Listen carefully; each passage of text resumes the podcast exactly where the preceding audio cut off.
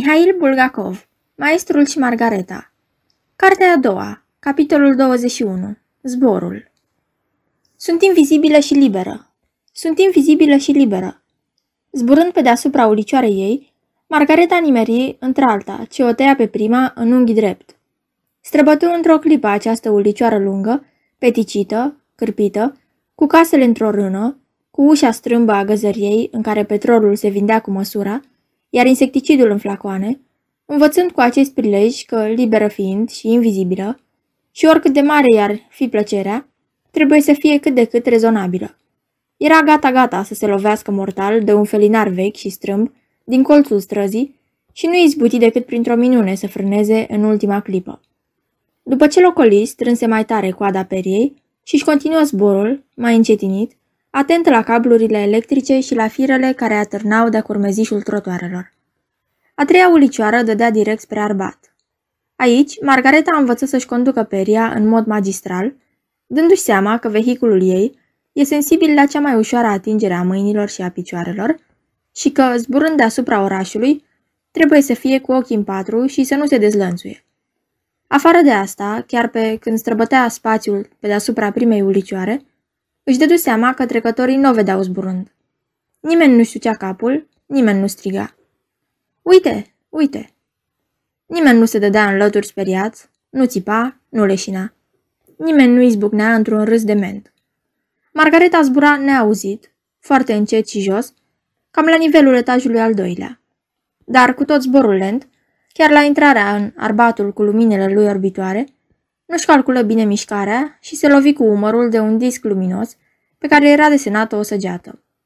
Accidentul ăsta o supără foc. Se dădu îndărăt pe peria ei ascultătoare, zbură în lături și apoi, năpustindu-se deodată asupra discului, îl făcu țândări cu coada periei. Se auzi zângănitul cioburilor, trecătorii săriră într-o parte, de undeva se dezluși un fluierat și Margareta, săvârșind această năzbâtie, izbucni în hohote de râs. Pe arbat trebuie să fiu mai prevăzătoare, își zise ea. Pe aici o adevărată harababură, e cam greu să te descurci. Spunând aceasta, începu să se strecoare printre cabluri. Sub ea pluteau acoperișurile troleibuzelor, ale autobuzelor și ale turismelor, în timp ce pe trotuare, după cum mi se părea de sus, pluteau râuri de șepci. Și din ele se desprindeau pârâiașe, ce se vărsau în gurile de foc ale magazinelor luminate în noapte. O, oh, ce talmeș-balmeș, gândi furioasă Margareta. Aici nici nu poți să te întorci.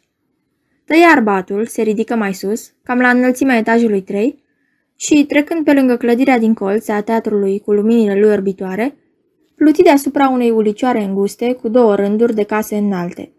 Toate ferestrele erau deschise și de pretutindeni se revărsa muzica transmisă la radio. Din curiozitate, Margareta aruncă o privire pe una dintre ferestre. Era o bucătărie. Lângă două primusuri, care ardeau cu un vuiet năpraznic, stăteau și se certau două femei, fiecare cu câte o lingură în mână.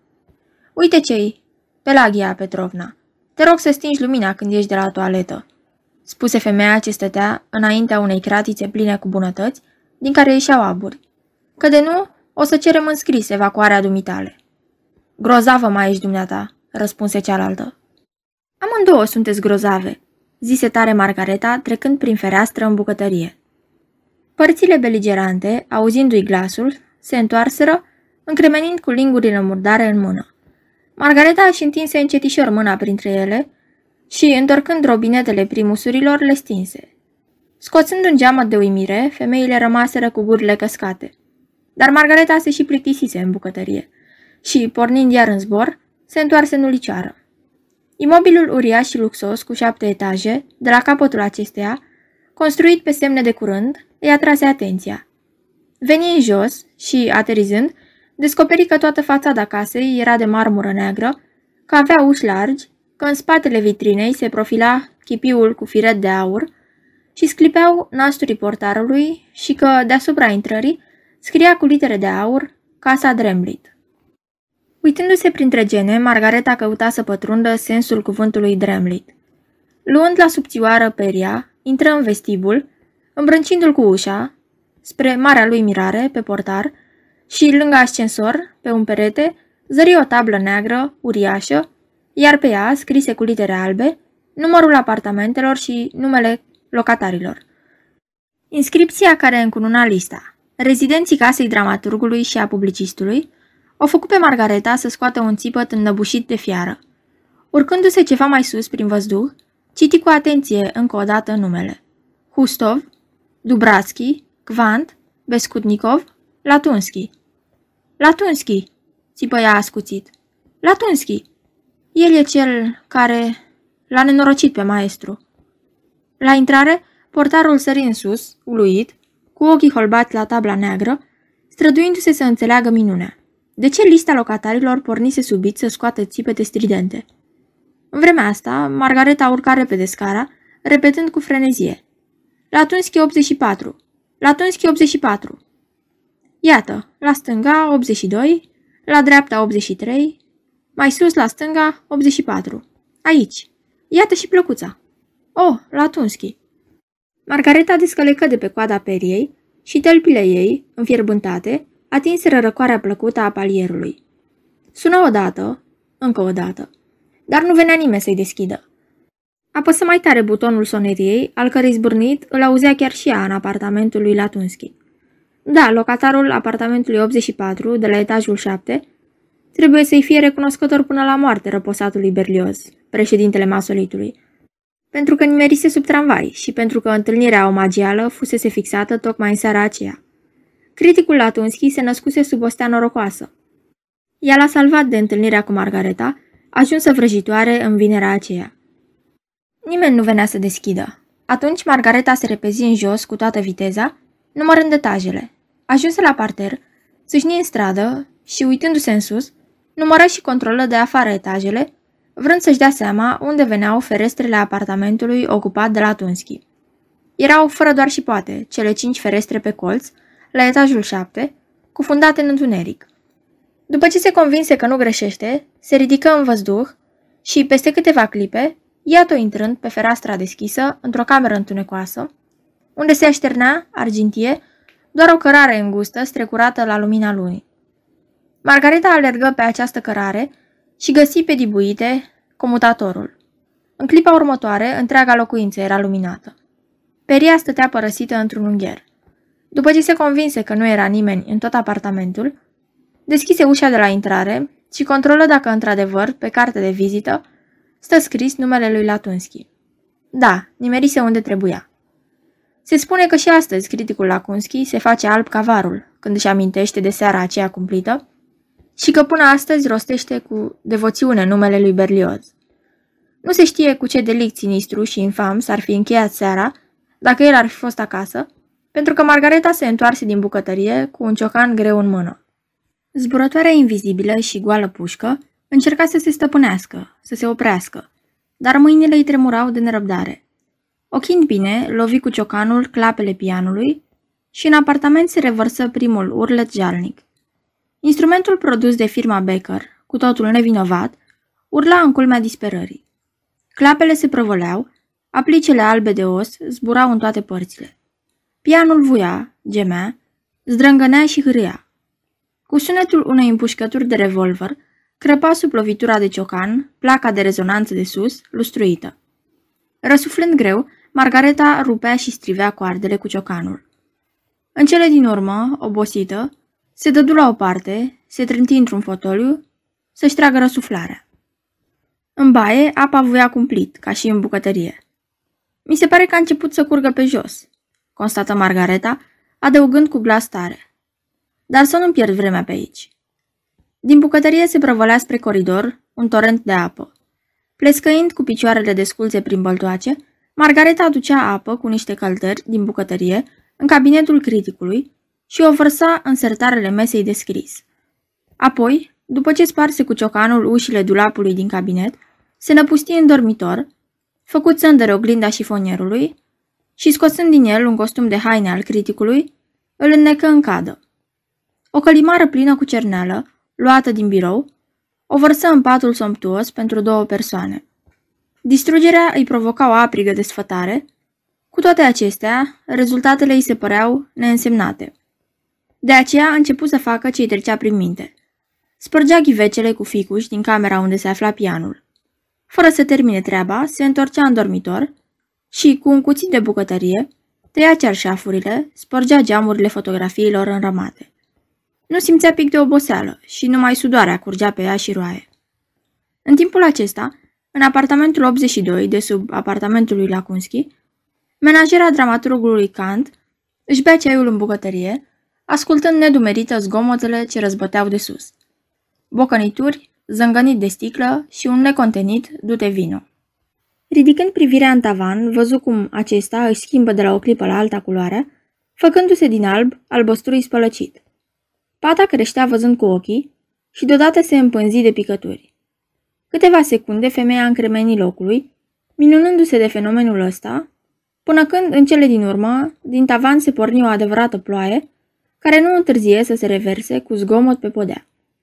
Femeia sări în picioare, puse sub șuvoiul de apă un lighean, ceea ce se dovedi inutil, întrucât ploaia se întățea, lărgindu-și teritoriul, inundând plita cu gaz și masa cu vesela de pe ea. Atunci, cu un țipăt, femeia se repezi afară din apartament, luând-o în sus pe scări și, după câteva clipe, soneria de la ușa apartamentului lui Latunski prinse iar să zbârne. Gata, s-au pus pe sunat. E timpul să o iau din loc. Îi zise Margareta și încălecă pe coada periei, atentă la glasul de femeie care striga pe gaura cheii. Deschide! Deschide, te rog! Dusia, deschide! La voi curge? Pe noi ne-a inundat. Margareta se ridica aproape la un metru în văzduh și lovi în lustră.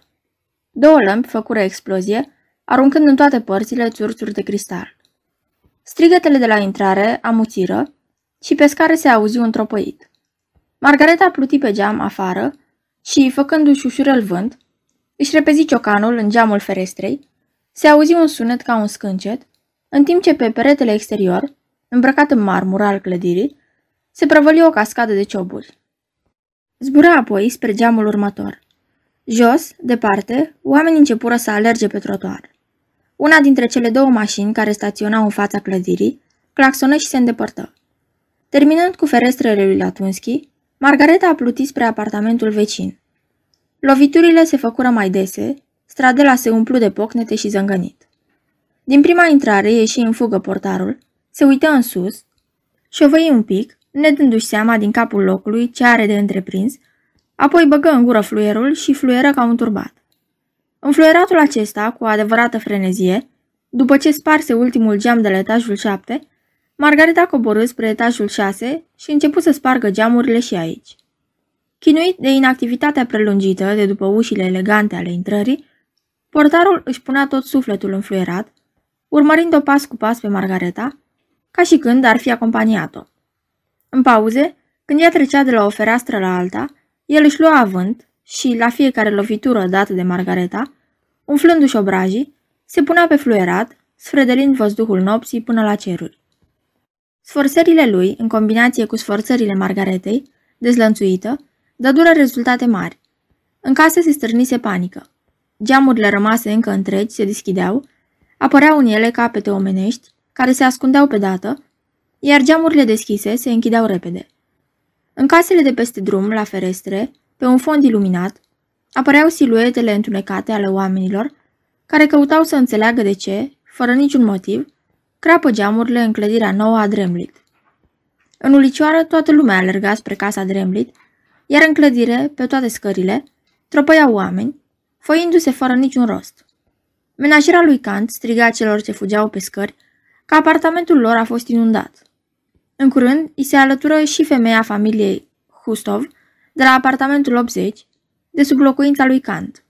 La Hustovi, apa țâșnise din tavan și în baie și în bucătărie. În cele din urmă, în locuința gvanților, în bucătărie, din tavan se prăbuși un strat uriaș de tencuială, făcând praf toată vesela murdară, după care, din rămășițele tavanului, se porni o ploaie în toată legea, de parcă turna cu găleata. Pe scara 1 se dezlănțuiră niște țipete disperate. Zburând prin dreptul penultimei ferestre de la etajul 3, Margareta se uită înăuntru și zări un individ care își punea masca de gaze, cuprins de panică. Îl sperie, spărgând geamul cu ciocanul, și omul o șterse din odaie. Sălbatica devastare se curmă pe neașteptate. Lunecând spre etajul 2, Margareta se uită pe fereastra din margine, acoperită cu o draperie ușoară de culoare închisă. În odaie, sub un glob de sticlă, ardea un bec slab. Într-un pătuț cu plasă ședea un băiețel de vreo patru ani, trăgând cu urechea speriat la zgomotele de afară. Era singur. Cei mari o zbughiseră pe semne pe palier, să vadă ce se întâmplă. Sparg geamurile, zise băiețelul, după care strigă. Mamă! Neprimind niciun răspuns, mai spuse. Mamă, mi-e frică! Margarita dădu deoparte draperia și zbură pe geam în odaie. Mi-e frică, repetă băiețelul, cuprins de un tremur. Nu-ți fie teamă, nu-ți fie teamă, micuțule. Îl liniști Margareta, străduindu-se să-și îmblânzească oarecum glasul nelegiuit, răgușit în bătaia vântului, băieții s-au apucat să spargă geamurile. Cu praștia? o întrebă băiețelul potolindu-se. Cu praștia, cu praștia, în cuvință Margareta. Tu dormi liniștit. E sitnic, zise băiețelul. El are praștie. Bineînțeles că el e. Băiețelul se uită și răt undeva, într-o parte, și întrebă. Și tu, tanti, unde ești? Eu nu sunt, îi răspunse Margareta. Mă visezi. Așa am crezut și eu, zise băiețelul. Culcă-te, îi porunci Margareta. Puneți obrazul în palmă și visează-mă. Bine, am să te visez. Am să te visez neapărat. Se învoi băiețelul și în aceeași clipă se cuibări în pătuțul lui cu obrazul în palmă. Am să-ți spun o poveste. Începu să vorbească din nou Margareta, punându-și mâna înfierbântată pe căpșorul tuns. A fost odată o tanti și nu avea copii și nu știa ce e fericirea. Întâi, multă, multă vreme a tot plâns, iar mai târziu s-a făcut rea. Margareta amuții și își retrase mâna. Copilul dormea. Își lăsă încetișor ciocanul pe pervazul ferestrei și zbură pe geam afară. Lângă clădire era zarvă mare. Pe asfaltul trotuarului, presărat cu cioburi, alergau niște oameni, strigând ceva. Printre ei apăruseră și milițieni. Deodată se auzi un clopot și din arbat își făcu intrarea în ulicioară mașina roșie a pompierilor cu scară. Dar ce urma să se petreacă nu mai interesa pe Margareta. Calculându-și bine mișcările, ca să nu se agațe de vreun cablu, strânse mai tare peria și într-o clipă se pomeni deasupra casei cu bucluc. Sub ea, ulicioara căzu într-o rână, prăvălindu-se. În locul ulicioarei, sub picioarele ei, se ivi o îngrămădire de acoperișuri, brăzdată la colțuri, de niște cărări scânteietoare. Toată această îngrămădire pluti pe neașteptate într-o parte, iar lanțurile de lumini se spălăciră, contopindu-se treptat. Margareta se mai smuci odată și toată îngrămădirea de acoperișuri intră în pământ, în locul ei țâșnind o mare de lumini electrice tremurătoare, care se ridică deodată vertical, ca apoi să apară deasupra capului ei, în timp ce sub picioarele sale sclipi argintul lunii. Dându-și seama că făcuse o tumbă, își luă din nou poziția normală și, întorcând capul, văzu că nici lacul nu mai era și că acolo, în urma ei, la orizont, nu mai rămăsese decât o văpaie trandafirie. În clipa următoare se stinse și aceasta și Margareta se pomeni singură cu luna, care alerga deasupra ei în stânga.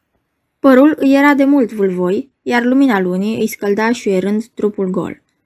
Văzând cum undeva, jos, două șiruri de lumini răzlețe se contopesc în două dâre neîntrerupte de foc, ca apoi să dispară cu repeziciune, Margareta își dădu seama că zboară cu o viteză fantastică și o uimi faptul că nu se înnăbușă.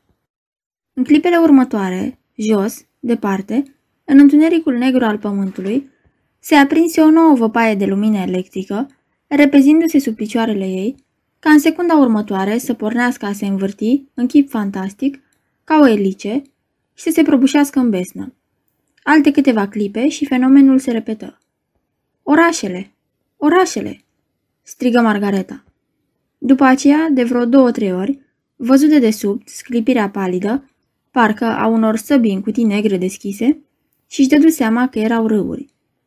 Întorcându-și capul și privind sus și spre stânga, zburătoarea vedea încântată cum aleargă luna deasupra ei, nebunește, înapoi spre Moscova, dar stând în același timp cu totul ciudat pe loc, încât se putea desluși limpede pe ea o tainică siluetă întunecată. Un balaur sau un căluț cocoșat, cu botul ascuțit, îndreptat spre orașul pe care îl lăsase în urmă. Atunci Margarete îi trecu prin minte că, de fapt, degeaba gonește cu atâta furie peria, că se lipsește de posibilitatea de a vedea cum trebuie, de a se desfăta, de a gusta din plin zborul. Ceva îi spunea că acolo unde zboară, va fi așteptată și că nu are de ce să se plictisească, gonind cu asemenea repeziciune nebunească și la asemenea înălțime. Aplecă peria cu părul țepos înainte, așa încât coada acesteia se ridică în sus și, încetinind mult mersul, se apropie de pământ. Și această alunecare, ca într-o săniuță aeriană, îi aduse o nemaipomenită desfătare. Pământul se ridică spre ea și, în vâltoarea neagră, fără nicio urmă până atunci, se arătară tainele și frumusețile lui în timpul unei nopți cu lună. Pământul venea spre ea și pe Margareta o și pătrundea mirosul pădurilor înverzite. Zbură deasupra aceții unei pajiști înrourate, apoi deasupra unui lac. De desubt cântau un cor broaștele, iar undeva departe, făcând, nu se știe de ce, să-i bată tare inima, venea un zgomot mare de tren. În curând îl văzu. Se tra încet, ca o senilă, împroșcând văzduhul cu scântei. Luându-i înainte, Margareta mai zbură deasupra oglinzii unei ape, în care trecu, sub picioarele ei, o a doua lună, apoi veni mai jos și o porni, gata-gata să atingă vârfurile unor pini uriași. Din spate se auzi deodată un vâjit, spintecând văzduhul. Creștea, apropiindu-se, ajungând-o din urmă pe Margareta. Treptat, la vâjuitul acesta, semănând cu cel provocat de un obiect zburător, de un proiectil, se adăugă hohotul de râs al unei femei. Întorcând capul, Margareta a văzut, venind spre ea, o arătare ciudată, de culoare închisă. Conturându-se tot mai precis, se desluși în sfârșit un călăreț în zbor. Încetinindu-și goana, pe Margareta o ajunse din urmă Natasha. Goală, cu părul răvășit fluturându-i în vânt, zbura călare pe un vier gras, care strângea între copitele dinainte o servietă, în timp ce cu cele dinapoi bătea înverșunat văzduhul. Pe lângă vier zbura legat de un șnur și sclipind uneori în lumina lunii, un pinsnez, iar vierul avea pe cap o pălărie care aluneca tot mai mult pe ochi. Uitându-se mai bine, Margareta își dădu seama că vierul nu era altul decât Nicolae Ivanovici și hohotele ei de râs tunară peste pădure, împletindu-se cu hohotele Natașei. Natasha, chiui Margareta. Te-ai uns cu cremă?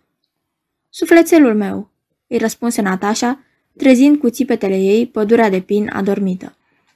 Regina mea, să știi că am uns și chelia dumnealui. Prințesă, zbieră plângăreț vierul, purtându-și în galop călăreața. Sufletelul meu, Margareta Nicolevna, strigă Natasha, galopând alături de Margareta. Recunosc, am luat cremă. Că și noi vrem să trăim și să zburăm.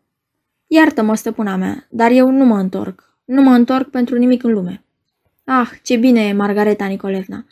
M-a cerut în căsătorie. Și Natasha arăta cu degetul spre gâtul vierului, care gâfâia rușinat. Da, m-a cerut în căsătorie. Cum îmi spunea, ia zi, strigă ea plecându-se spre urechea vierului. Zeiță, urlă el. Nu pot să zbor atât de repede. Pot să pierd hârtii importante, Natalia Prokofievna. Protestez. Ia mai du-te dracului cu hârtiile tale, striga hohotind obraznic Natasha.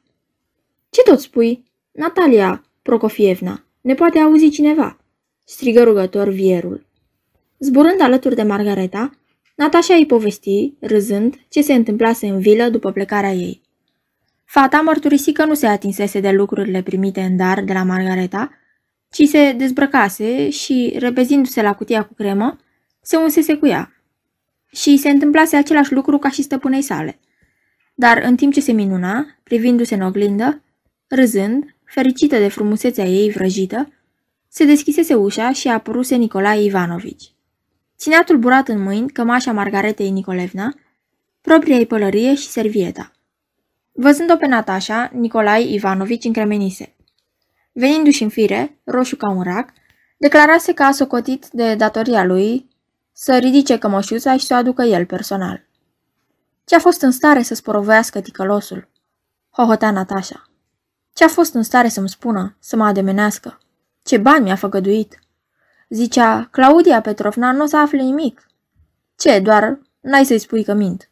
Strigă Natasha către Vier, care își întoarse râtul într-altă parte, rușinat din calea afară. Zburând prin dormitor, Natasha alunsese cu cremă pe Nicolae Ivanovici, după care rămăsese și ea încremenită de uimire.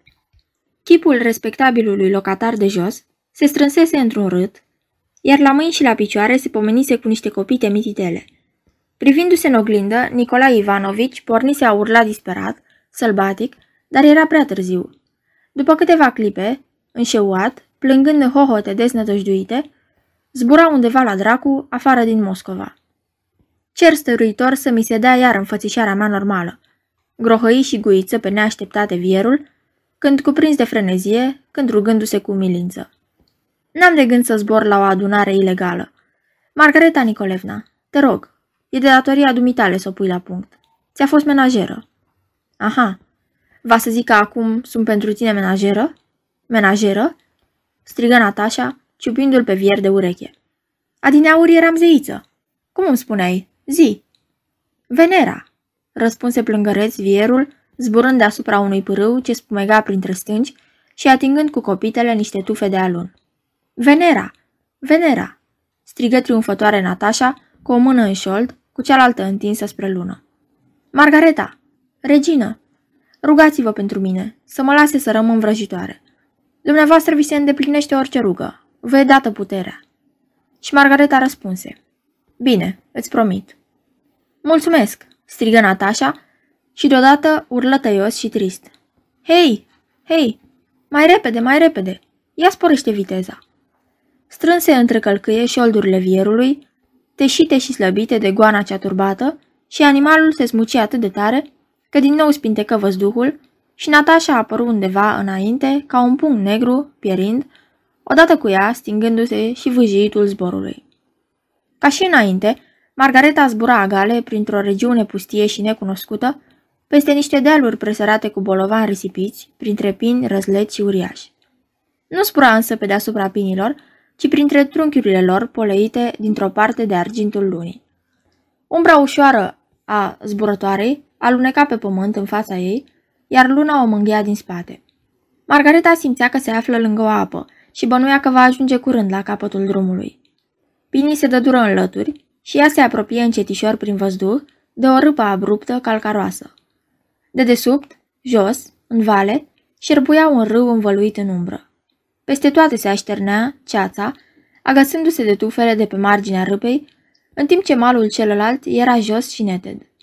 Acolo, sub un pălc singuratic de copaci rămuroși, se zbătea flacăra mică a unui foc de vreascuri și se zăreau siluete mărunte în mișcare.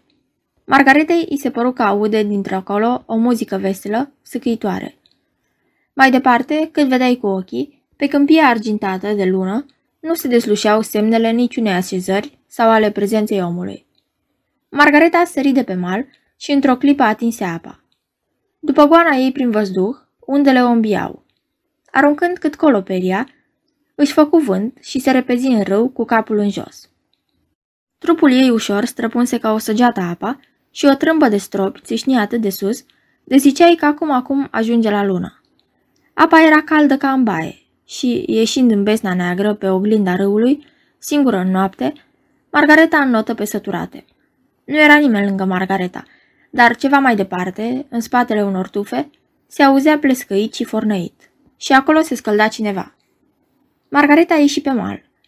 După scăldat, trupul ei ardea. Nu simțea niciun fel de oboseală și țopăia fericită pe iarba reavănă. Deodată încete să mai danseze și își încorda atenția. Fornăitul se auzea mai aproape și, de după tufișuri de răchită, apăru un grăsan gol-goluț, cu un joben negru de mătase pe cap, pus mai spre ceafă. Tălpile picioarelor le avea negre nămolite, așa încât părea că poartă ghete negre. Judecând după felul cum gâfâia și sughița, era băut bine, ceea ce se confirma și prin faptul că deodată râul începu să miroase coniac. Văzând-o pe Margareta, grăsanul o pironi cu ochii, iar apoi urlă bucuros. Ce-o fi asta? Oare pe ea o văd? Clodina, că doar tu ești, văduvă veselă. Și tu te afli aici? Și înainte spre ea să o salute. Margareta se dădu înapoi și răspunse cu demnitate. Du-te la mama dracului, nu sunt nicio clodină. Vezi cu cine stai de vorbă și, după ce se gândi o clipă, adăugă la vorbele ei o înjurătură lungă, scabroasă. Toate acestea avură darul să-l desmeticească pe grăsunul ușuratic. Vai! exclamă el încet și tresări. Iertați-mă cu mărinimie, luminăția voastră, regină Margot. V-am confundat și vinovat e coniacul, fie el blestemat. Grăsanul se lăsă într-un genunchi, dădu la o parte jobenul, făcu o plecăciune și începu să bolborosească, amestecând frazele rusești cu cele franțuzești, niște aiureli despre nunta însângerată a unui prieten al său, Gussard, la Paris, despre coniac și despre faptul că e distrus de trista greșeală pe care o făcuse. Mai bine ți-ai pune pantalonii, nenorocitule, zise mai blând Margareta. Grăsanul zâmbi larg, arătându-și toți dinții, bucuros că Margareta nu este supărată și comunică extaziat că în clipa de față e fără pantaloni, doar pentru că, distrat fiind, i-a lăsat la fluviul Enisei, unde se scăldase ceva mai înainte, doar că îndată zboară acolo, mai ales că Eniseiul e la doi pași. După aceea a început să se dea înapoi, cu fața spre Margareta, și se dădu așa până în clipa când alunecă și căzu pe spate în apă. Dar căzând chiar, păstră pe fața încadrată de favoriți un zâmbet de extaz, afecțiune și devotament. Margareta scoase un fluierat puternic și, încălecând peria, care alergase de îndată la chemarea ei, trecu în zbor pe malul celălalt. Umbra râpei calcaroase nu ajungea până acolo și malul lin era scăldat în razele lunii. Când Margareta puse piciorul pe iarba înrourată, orchestra de sub sălcii răsună mai tare și din focul de vreascuri zbură mai vesel un snop de scântei. Sub ramurile sălcilor, presărate cu cercelușe gingașe și pufoase, conturându-se în razele lunii, ședeau pe două rânduri niște broaște fălcoase și, umflându-se, de parcă ar fi fost de cauciuc, cântau din fluiere de lemn un marș solemn și eroic. Dinaintea muzicanților atârnau smocuri de putregai fosforescent, prinse în nuielușe de sălcii ca să lumineze partiturile. Pe botul broaștelor sclipeau umbrele dănțuitoare ale focului de vreascuri. Marșul se cânta în cinstea Margaretei. I se făcea o primire dintre cele mai triumfale. Rusalcele străvezii își întrerupseră hora încinsă deasupra râului și o aclamară fluturând în aer niște ierburi de apă, iar deasupra malului pustiu și verzui răsună, rostogolindu-se până departe, lărmuirea lor de bun venit. Niște vrăjitoare în pielea goală sâșniră de după sălcii și se înșiruiră cu reverențe și plecăciuni, curat ca la curtea împărătească. Cineva, cu picioare de țap, veni fuga la Margareta, își lipi buzele de mâna ei și, așternând pe iarbă o țesătură de mătase, întrebă dacă regina e mulțumită, dacă i-a făcut plăcere scăldatul, poftind-o să se întindă ca să se odihnească, ceea ce Margareta a și făcut. Cel cu picioare de țap îi oferi o cupă de șampanie pe care ea o bău și simți deodată parcă, încălzindu-i se inima. Interesându-se de soarta Natașei, află că aceasta se și scăldase și pornise, călare pe vierul ei spre Moscova, ca să ajungă acolo mai înainte, să dea de veste cui trebuie că Margareta va sosi curând și să ajute la confecționarea și împodobirea toaletei sale. Scurta șederea Margaretei sub sălcii a fost marcată de un episod.